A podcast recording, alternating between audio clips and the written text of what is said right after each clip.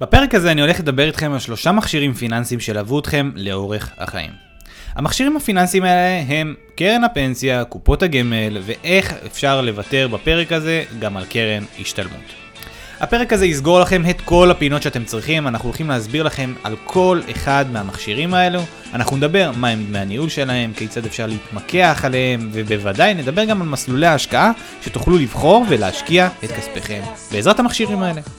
אז למה אנחנו מחכים? בואו נתחיל. אז שלום לכולם וברוכים הבאים לפודקאסט ההשקעה הראשונה שלי. אנחנו נמצאים כבר בעונה השנייה, אבל אני יודע שאתם שולחים את הפרקים האלה לחברים, כי הם חייבים לשמוע פרקים מסוימים. אז למי שלא מכיר אותי, לי קוראים גלעד קליין, אני בעלים של חברת הייעוץ GK Finance המלווה זוגות צעירים לעבר עתיד כלכלי עשיר יותר, בעזרת התנהלות כלכלית נכונה והשקעות מסוגים מסוימים. אני כמובן גם יוצר הפודקאסט שאתם מאזינים לו עכשיו. אז לפנינו יש פרק מפוצץ בידע, אז בואו נצלול ישר אל העניינים ונתחיל עם קרן הפנסיה שלנו. כולנו יודעים שבגיל 67 אצל גברים ואצל נשים זה בין 62 ל-65, אנחנו זכאים בעצם לקבל קצבה חודשית בכל חודש בגין הכספים שנצברו לנו בקרן הפנסיה. אז בואו אני אעזור לכם לפשט את הסיפור.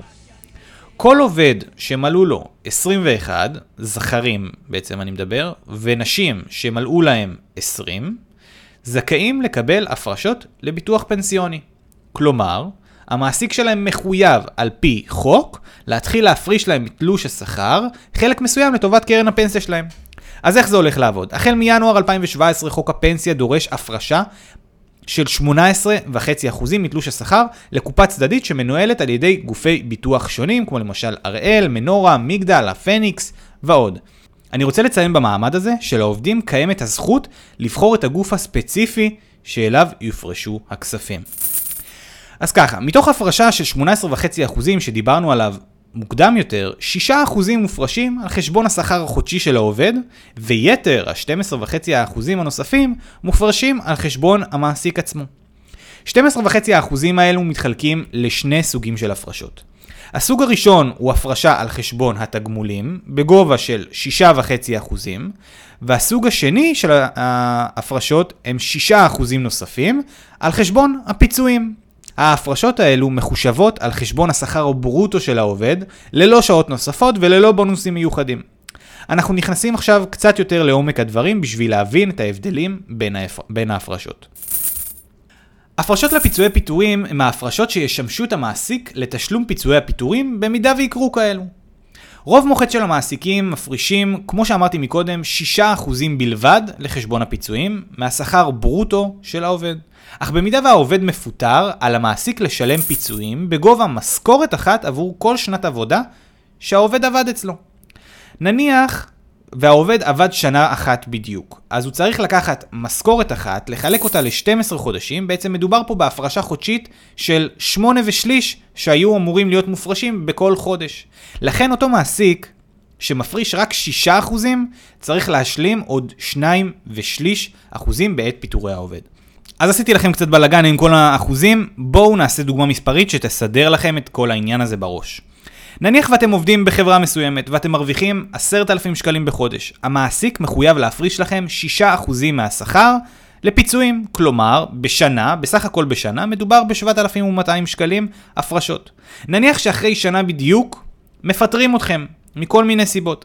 המעסיק הרי אמור לשלם לכם עכשיו משכורת אחת בגין השנה הזאת שעבדתם אצלו. כלומר, מדובר ב-10,000 שקלים. אבל מכיוון שהמעסיק הפריש לקרן הפנסיה שלכם כבר 7,200 שקלים, הוא יצטרך להשלים אך ורק 2,800 שקלים בלבד, שהם בדיוק השתיים ושליש אחוזים שדיברתי עליהם מקודם. שניים ושליש אחוזים, אם תיקחו 0.02333 ותכפילו אותם ב-120 אלף, שזה בעצם המשכורת השנתית שלכם, השכר השנתי שלכם בכל השנה, אתם תראו שזה בדיוק מגיע ל-2,800 שקלים. אם מאיזושהי סיבה לא יסתדר לכם החישוב, תשמעו שוב את הקטע הזה, ואם עדיין לא עובד, מוזמנים לפנות אליי באינסטגרם, אני אשמח לעזור לכם.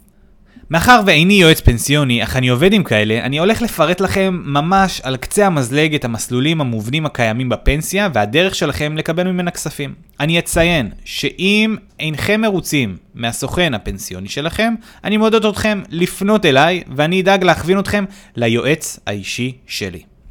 אז ככה, קרן הפנסיה מציעה לנו מספר מסלולים מובנים שבהם אנחנו יכולים לקבל אי פעם בעתיד איזשהו סכום כסף מסוים. יש לנו חיסכון פנסיוני, יש לנו ביטוח למקרי מוות, שהוא נקרא גם ביטוח שאירים, והסוג השלישי הוא ביטוח למקרים של נכות ואי יכולת עבודה. חיסכון פנסיוני הוא המוכר ביותר, אמצעי החיסכון שדרכו יכול אדם לחסוך במהלך החיים כספים שישמשו אותו לאחר פרישתו מהעבודה. כספי החיסכון יושקעו לפי בחירת החוסך. ביטוח שאירים, במידה וחס וחלילה החוסך הולך לעולמו, לפני גיל הפרישה, יזכרו היורשים שלו לקבל קצבה, יזכו היורשים שלו לקבל קצבה חודשית או תשלום חד פעמי די גדול בגין הכספים שנצברו לו בקרן הפנסיה. אבל חשוב לי לציין, חוסך שאין לו בת זוג או ילדים, צריך לבקש מהסוכן שלו לא לשלם על ביטוח שאירים מאחר ואין מי שיירש לאחריו את הכספים, וחבל על הכסף הזה. אם אתם יושבים עכשיו ומאזינים לפודקאסט הזה, ושמעתם או שאתם לא בטוחים אם אתם משלמים ביטוח שאירים, זה הזמן שלכם להיכנס, לבדוק ולא לצאת פראיירים. ביטוח נכות או אי יכולת עבודה. כאשר החוסך נפגע מכל סיבה שהיא, רכיב זה של הפנסיה נועד להבטיח תשלום קצבה חודשית, כל עוד החוסך אינו יכול להמשיך לעבוד ולפרנס את עצמו עקב המצב הבריאותי שלו. אני חושב שהרחבתי כאן מספיק על הפנסיה, אז בואו נתחיל לדבר על דמי ניהול מקובלים היום. דמי הניהול הראשונים הם מההפקדה. נניח ואתם והמעסיק שלכם מפרישים סך הכל 1,000 שקלים לפנסיה, דמי הניהול מההפקדה נלקחים בדיוק מהסכום הזה. מקובל היום לגבות אחוז אחד בלבד מדמי ניהול על ההפקדה, אבל חשוב לומר שאלו לא דמי הניהול המשמעותיים לחוסכים. דמי הניהול מהצבירה, שהם החלק הארי, הם דמי הניהול הנלקחים מסך הכל הכספים שנצברו בקופה, והם מוגבלים בחוק לעד חצי אחוז. מקובל היום לקחת דמי ניהול מצבירה של לכל היותר 0.2%. אם לוקחים לכם יותר משיעור דמי הניהול שציינתי מקודם, זה הזמן שלכם להרים טלפון אל חברת הביטוח או סוכן הפנסיוני שלכם ולהתחיל להתמקח איתם.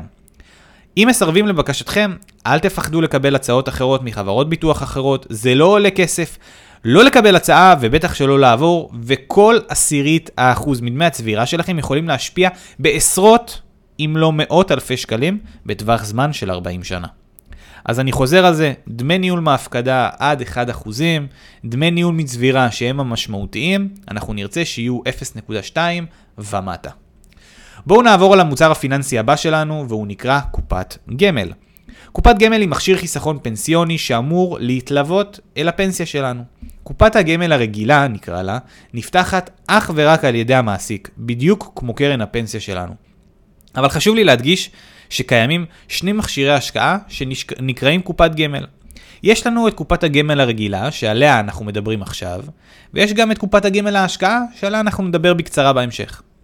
קופת הגמל הרגילה, כמו שאמרתי מקודם, נפתחת אך ורק על ידי המעסיק, וההפרשות הן זהות לאותם השיעורים של ההפרשות של הפנסיה. סך הכל 18.5%, 6% על חשבון העובד, ועוד 6% פיצויים ו-6.5% תגמולים על חשבון המעסיק. כוכבית קטנה. בקופת גמל ניתן להגדיל את ההפרשות לשיעור של 7% על ידי העובד ו-7.5% תגמולים על חשבון המעסיק, זאת אומרת סך הכל הפרשה של 20% מהשכר, אבל זה איזשהו צ'ופר שצריך להתמקח עליו עם המעסיק. מאחר וקופת גמל רגילה היא מוצר פנסיוני, משיכת הכספים ממנה לפני גיל הפרישה תאלץ אתכם לשלם מס דרקוני של 35% מהרווח ולשלם אותו למס הכנסה. אם אתם תחכו איתו לגיל הפנסיה, אתם תוכלו ליהנות מתוספת לקצבה החודשית, והכספים שלכם יהיו פטורים לגמרי ממס הכנסה. קופת גמל להשקעה הוא מכשיר די דומה, אה, אבל יש לו מספר נקודות שונות שאני ארצה לציין בפניכם. ראשית, כל אדם יכול לפתוח לעצמו קופת גמל להשקעה, ולא רק המעסיק.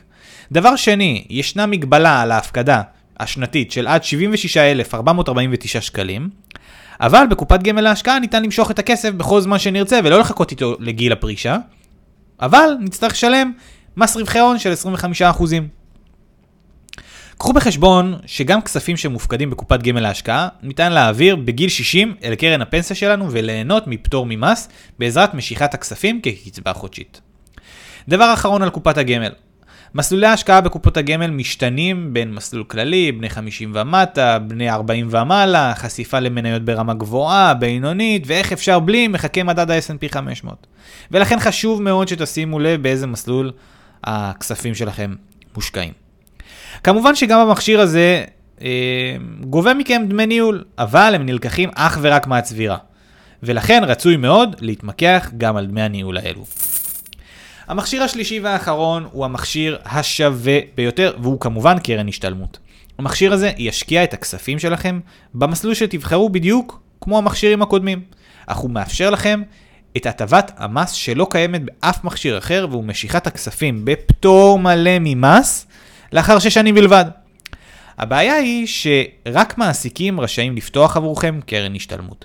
כך שבמידה ואתם שכירים ואינכם מקבלים קרן השתלמות, אתם יכולים לבקש מהמעסיק, אבל הוא לא מחויב לפתוח לכם אחת כזאת. עובד שנפתחה לו קרן השתלמות, יפקיד לעצמו תקרה מקסימלית של 2.5%, והמעסיק יוגבל לתקרה של 7.5%. כוכבית קטנה, אני אציין כי לבעלי שכר גבוה קיימת סכום תקרה של הפקדה של עד 19,920 בשנה, וכל סכום מעליו אתם תוכלו להפקיד, פשוט ישלמו על הרווחים העתידיים שלכם 25% מס, אמ, וזהו. כששכירים שומעים על המכשיר ומבינים את היתרונות שלו, עולה השאלה, אז כיצד אני אוכל להשיג לעצמי אחד כזה אם המעסיק לא מאפשר לי? אז קיימת דרך, אך היא דורשת מכם מעט התעסקות. עובדים שכירים רשאים לפתוח לעצמם עוסק פטור ולדווח על אפס הכנסות במהלך השנה, אך בכל זאת לפתוח לעצמם קרן השתלמות ולהפקיד לתוכה עד הסכום המקסימלי. יש כאן גם עניין של התעסקות מול רשויות המס, מול רואי חשבון לפתיחת עוסק פטור וכדומה, אבל זה נתון להחלטתכם. חשוב לציין, קרן השתלמות היא מכשיר שייפתח על ידי המעסיק. לא ניתן לנייד אותו או לחבר קרנות השתלמות, כך שאם עבדתם אצל מעסיק מסוים תקופה מסוימת ולאחר מכן עזבתם, הסכום שנצבר יישאר עד ליום שבו הוא יהפוך לנזיל, ואתם תוכלו לבחור האם למשוך את הכספים או להשאיר אותם לגיל מאוחר יותר. אבל הפטור ממס נשאר איתכם עד הסוף. גם על הרווחים שיצטברו בהמשך. אז בואו נסכם את שלושת המכשירים הסופר קריטיים שדיברנו עליהם. קרן הפנסיה שלכם, קופות הגמל וקרנות ההשתלמות. אני אציין שעל חשבון כל אחד מהמכשירים האלו אתם זכאים לקחת הלוואות בתנאים אטרקטיביים. אז איך זה עובד? אחרי הפרק הזה אתם כבר מבינים את ההבדל בין פיצויים לתגמולים. אז חשוב שתדעו שההלוואה על חשבון קרן הפנסיה, הגמל, ההשתלמות, ניתן לקחת אך ורק על חשבון ההפקדות לתגמולים, ללא רכיב הפיצויים. במקרה של קופת הגמל והפנסיה, מדובר בשיעור של כ-66% שניתן לקחת כהלוואה. בואו נעשה דוגמה מספרית. נניח ויש לכם קרן של סך הכל 100,000 שקלים, אתם תוכלו לקחת הלוואה על חשבון 66,000 שקלים בלבד. אבל יש תנאי נוסף, הקרן תסכים לתת לכם הלוואה על חשבון הכספים בתמורה לשני תנאים. התנאי הראשון הוא שההלוואה שלכם תהיה אך ורק בין 50 ל-75% מהסכום של 66,000 שקלים שדיברנו עליו מקודם. התנאי השני הוא שברגע שלקחתם הלוואה על חשבון הכספים, שימו לב טוב, חברת הביטוח תדרוש מכם להסיט את הכספים שנמצאים על מסלולים תנודתיים כמו מחכי מדד או מנייתיים למיניהם, אל המסלולים הכלליים ולצבור הרבה פחות תשואה. נכון מאוד, אתם הבנתם מעולה. הם רוצים לדאוג שבשום מצב הם לא יפסידו כספים, ולכן הם הולכים להעביר את הכספים שלכם ממסלולים אה, רווחיים שהם מנייתיים או מחכי מדד, אל מסלול הכללי. נקודה נוספת המשותפת לכלל המכשירים הם כמובן שהכספים שלכם יושקעו באפיקי השקעה שאתם תבחרו אותם. אז יש את המסלול הכללי שסביר להניח שייתן לכם בין 2 ל-4% לשנה. את המסלול של בני 50 ומטה שהולך לתת לכם מעט יותר. ויש את המסלול המנייתי שהוא יהיה מאוד מאוד תלוי באנליסט באותו שנה שישקיע את הכספים שלכם. ויש את המסלול המוכר והידוע לכולם, מחקי המדד S&P 500. אז כמו שאתם כבר יודעים, אני תמיד אוהב לתת לכם עוד כמה טיפים פרקטיים שלא תשמעו בשום מקום, אז הנה עוד אחד כזה. אז במידה ואתם חוששים שיש לכם קרנות או כספים אבודים, שמה שנקרא שכחתם מהם, קרן השתלמות שקיבלתם מצה"ל, או קרן השתלמות שקיבלתם בעבודה ישר אחרי הצבא, יש אתר שנקרא הר הכסף. חפשו הר הכסף בגוגל, אתר ממשלתי, הוא יעזור לכם לאתר את קרנות ההשתלמות, הפנסיות והגמל למיניהם שפשוט מחכות ושכחתם מקיומם. אז חברים, זה הכל להיום. אני מקווה שהפרק הזה השאיר לכם את הידע, הקנה לכם את הכלים לשליטה מיטבית על הפיננסים שלכם. אני מאוד מקווה שכולכם תבצעו בדיקות מקיפות על דמי הניהול והמסלולים בהם הכספים שלכם מושקעים. אם אהבתם את הפרק, צלצלו בכפתור הפעמון ודרגו אותי בחמישה כוכבים. אוהב אתכם המון, תודה רבה שבאתם ותודה לאל שאתם הולכים. ניפגש בפרק הבא של ההשקעה הראשונה שלי. מה שאני רוצה זה חיים נורמליים.